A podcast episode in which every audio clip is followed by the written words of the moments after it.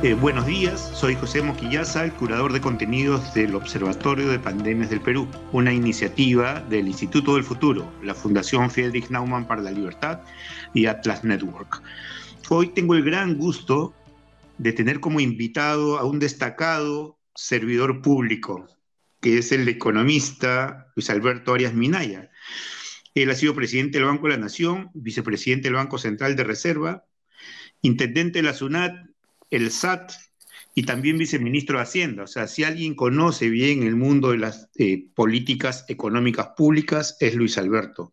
Y hoy, desde su trinchera en Twitter, nos ilumina a todos con sus análisis descriptivos y analíticos de qué pasa entre economía y pandemia. Bienvenido, Luis Alberto. Mira, eh, ubiquémonos al inicio de la pandemia. ¿no? No sabíamos nada, se tomaron decisiones este, digamos, grandes, eh, pero en la parte operativa comenzamos a flaquear, a dudar, pero finalmente eh, la pregunta es, ¿cuánto crees que influyó esta confusión y el manejo del dinero físico en los contagios de la primera ola que sufrimos y que nos pegó tan duro? Ah, lo recuerdo perfectamente, Pepe. Al inicio de la pandemia, eh, yo estaba como presidente del Banco de la Nación. claro.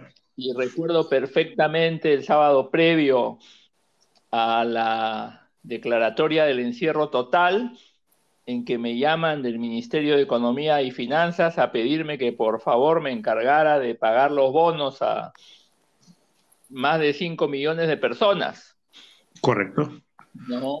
El Banco de la Nación hasta ese momento era el encargado de hacer las transferencias monetarias a los programas sociales, es decir, a Pensión 65, que son 500 mil personas, y Juntos, que son más o menos 500 mil, y eso se hace de manera separada cada dos meses. Lo que se me estaba pidiendo era pagar a 10 veces más personas en cinco días. Entonces eso era imposible porque el banco, por más que tenía la red eh, más grande del país en cuanto a agencias, incluso en cuanto a agentes corresponsales, no iba a poder darse abasto para poder hacer eso, ¿no? Entonces desde el inicio se tuvo que recurrir a la, a la banca privada, pero la banca privada tampoco tenía el expertise de pagar transferencias monetarias a personas vulnerables, a personas de bajos recursos, a personas que no habían jamás pisado una agencia bancaria de ah, manera que lo primero que, ¿no? Eso fue una cosa impresionante. O sea, ni Nación ni la banca privada estábamos preparados, ¿no? Ya. Entonces, este, al inicio eh, eh, eh, se pudo pagar a unas pocas personas que tenían cuenta en el banco, pero el gran reto era las millones de personas que no tenían cuenta en el banco. Claro, correcto. Entonces ahí tuvimos que ser en el banco muy innovadores y utilizar un producto que tenía años en el banco, que era la banca celular, que es un sistema mediante el cual tú puedes hacer llegar el dinero a las personas a su celular. Simplemente necesitas que te den el número. de manera que fue muy importante innovar rápidamente en esos primeros meses. Hubieron colas que no se pudieron evitar, evidentemente, al principio. Y bueno, después han seguido las colas porque tampoco hemos aprendido, porque de, allí a la fecha han habido como cinco ministros de desarrollo social, que son los que se encargan de organizar el pago, y dos o tres presidentes del banco, y ese es uno de los principales problemas de nuestro país, ¿no? La inestabilidad de los funcionarios públicos. Es correcto. Y mira, Luis Alberto, había, nosotros cuando hemos estado trabajando, haciendo análisis también, veíamos de que el, mientras el sector privado usaba toda la data de los consumidores haciendo minería de datos y, todo el procesamiento y tomaba decisiones sobre eso, el Estado era temeroso de usar como pivot para todas sus decisiones el DNI. Mm, se demoraba. no querían usarlo, parece que le tenían miedo a los datos. ¿Qué pasó allí? Bueno, en el Estado, que ha progresado mucho y ha avanzado mucho en el trabajo de varias instituciones, lo, primero que falta es una sinergia entre instituciones. Las instituciones son renuentes a, compartir sus datos, ¿no? Eh, eh, eh, la base de datos del MIDIS no está compartida con la base de datos de SUNAT, la base de datos de SUNAT no está compartida con la base de datos del Banco de la Nación, no está compartida con la base de datos de, datos de RENIEC, de registros públicos, son centros de cómputos independientes. Y esa es una gran reforma estructural que tiene que hacerse en el Estado. Compartir todas las bases de datos con un documento único que obviamente es el DNI y a lo que hay que añadir algo que yo le llamo el DNI digital, que es el número del celular. ¿no? Correcto. Porque DNI y celular integrados para todas las entidades públicas, pues permitiría este, hacer eh, eh, eh, una planificación de, las políticas públicas muy interesante que hoy día no se puede hacer, ¿no? Algunas cosas interesantes se están haciendo en un área que hay en la presidencia del Consejo de Ministros, que es de transformación digital. Ahí se están haciendo esfuerzos, pero son esfuerzos bien costosos porque las entidades muchas veces no quieren este, colaborar. Nosotros en Nación nuevamente sacamos junto con la policía la emisión del certificado de antecedentes policiales, todo 100% digital, es decir, pagando tu tasa en la web de P y la policía te emitía un certificado digital de certificado de antecedentes policiales. Hoy es posible hacer eso, pero no está poco difundido. Correcto. Dime, y ahora es un año y medio después, es una realidad la desmaterialización del dinero a través del YAPE, del PLIN, ¿no? Ya hasta el pan se compra con yape. El uso del dinero físico se ha reducido y esto es un cambio estructural, ¿no? La gente ha aprendido. Se habla de que hay 10 millones de cuentas de yape. Mira, la pandemia agilizó la transformación digital del país. La pandemia ha traído muchos males, pero la pandemia ha traído algunos pocos bienes también. Y uno de los bienes que ha traído la pandemia es el trabajo eh, virtual desde casa. Creo que eso ha venido para quedarse. Otra de las cosas que ha traído la pandemia es el uso de las billeteras digitales, ¿no es cierto? Lo de las billeteras digitales, los avances en el sector privado ahí son fantásticos, efectivamente. Yo los domingos voy a la, eh, yo vivo en San Isidro, cruzo, cruzo la avenida Aramburú y voy a mi panadería de Surquillo y yo ya no uso efectivo compro mi pan y pago con eh, Yape. Claro. Este, cada vez más taxistas usan Yape. Eso es una revolución y eso es un aumento de la productividad impresionante que todavía no está siendo bien, eh, digamos, este, valorado. ¿no? Lo mismo tiene que hacerse en el sector público para todos los pagos que los ciudadanos tenemos que hacerle en nuestra vida diaria al Estado. Renuevas el DNI, renuevas el pasaporte, haces una denuncia policial, todo, todas esas actividades rutinarias, sacas el brevete, y tienes que pagarle una tasa al Estado, ¿no? Todos los pagos deberían ser digitales también. Entonces estamos frente a un problema de alineamiento de avances y de datos para dar el paso siguiente, ¿no? O sea, hay mucho avance, pero inconexo, desconectado.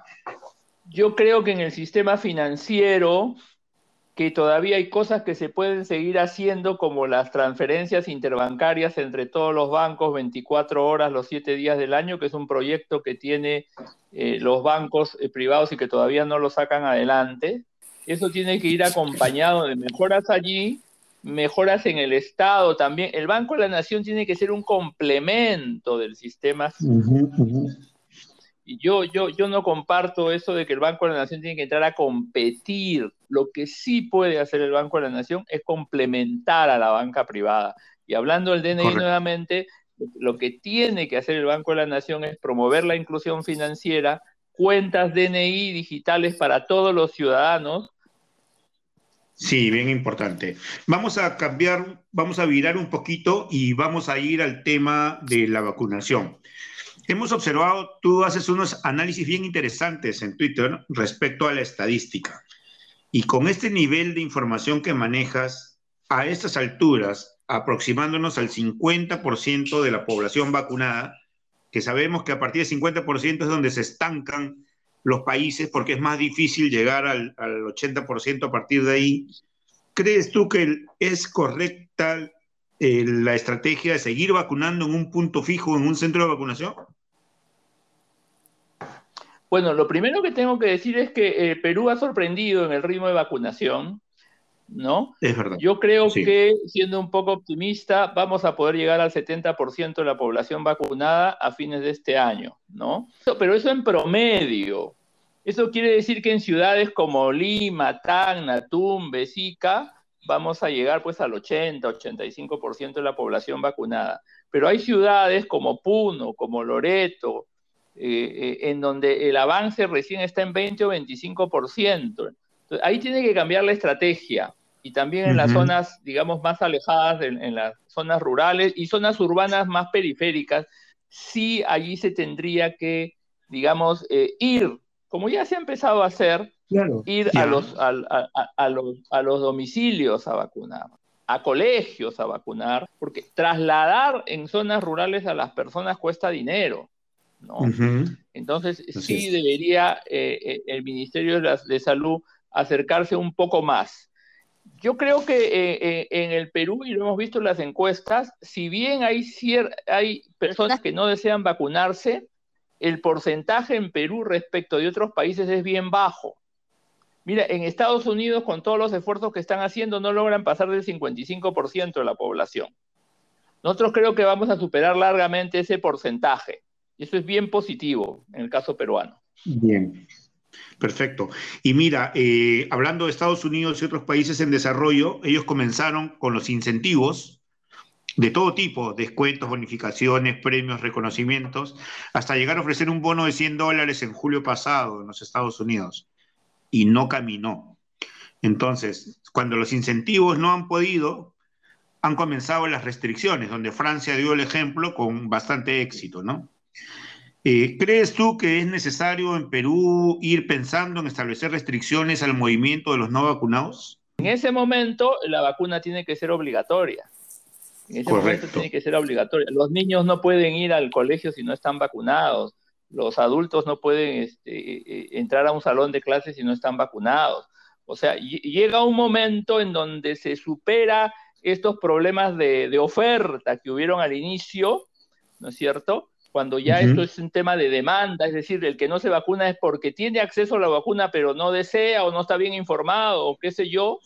Entonces, en ese momento sí tiene que, desde mi punto de vista, eh, y, acompañando la, la, opinión de los, de los científicos, tiene que ser una, estar dentro del plan de vacunación y por lo tanto ser una obligación de todos los peruanos vacunarse, ¿no? Porque este, la, decisión de vacunarse no es una decisión individual, es una decisión solidaria y si uno no se vacuna, pues está afectando a toda la comunidad, ¿no? Hay lo que los economistas llamamos externalidades negativas, ¿no? Correcto. Bien, eh, mira, y Perú no solo sorprende ahora con su ritmo vacunatorio, sino dio el ejemplo siendo el primer país en sincerar las defunciones. Eso es realmente un logro, nos puso estadísticamente en un lugar eh, doloroso, pero fuimos el primero y los demás países lo harán en algún momento. ¿Qué crees que debemos hacer para las siguientes pandemias? Esta ha sido la primera, ¿no? Nos queda claro que se convertirá en endémica, pero vendrán otras. ¿Qué crees tú que es la agenda pendiente? Bueno, primero que todo, fortalecer el sistema de salud, ¿no?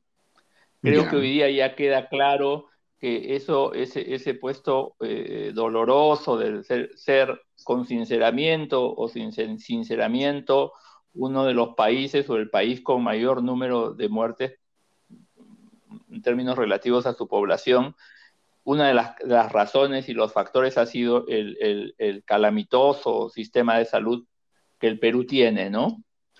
No podemos tener pues los niveles de camas, salud básica, eh, camas UCI, eh, el tema del oxígeno es un tema que no, debería volver a, ocurrir, ¿no? Entonces es un fortalecimiento del sistema de salud y gastar en el presupuesto, pues lo que por lo menos se gasta en promedio en América Latina, nosotros estamos por debajo de, eso, ¿no?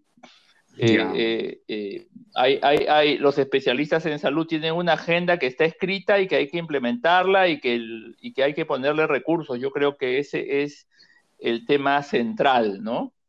Eh, y otro tema ya más operativo, que me parece, como conversábamos al principio, nosotros tenemos que tener sistemas pues de rastreo, sistemas de, gratuitos de hacernos test en la farmacia más cercana. O sea, las pandemias se combaten con información, ¿no? Si no tienes información, nos va a volver a pasar lo que, lo que nos pasó esta vez, ¿no? Sí, lo único que camina más rápido que el virus es la data, ¿sabías? Es lo único. La vacuna llega muy atrás, pero la data va más rápido. Entonces, efectivamente, hay que combatirla con información. Luis Alberto, muchísimas gracias. Ha sido un gusto tenerte en este podcast del observatorio y muy agradecidos por tu tiempo. Unas palabras finales. No, eh, gracias Pepe, felicitaciones por tu, este emprendimiento, esta iniciativa. El uso, e, eso es otra de las cosas que han florecido con la pandemia, el uso de estas tecnologías en donde podemos llegar a la, población y podemos este, mejorar la información, son este, fabulosas y te felicito por ello. Muchísimas gracias Luis Alberto. Y me despido, este eh, fue el podcast del Observatorio de Pandemias del Perú, una iniciativa del Instituto del Futuro, la Fundación Friedrich Naumann para la Libertad y Atlas Network. Muy buenos días.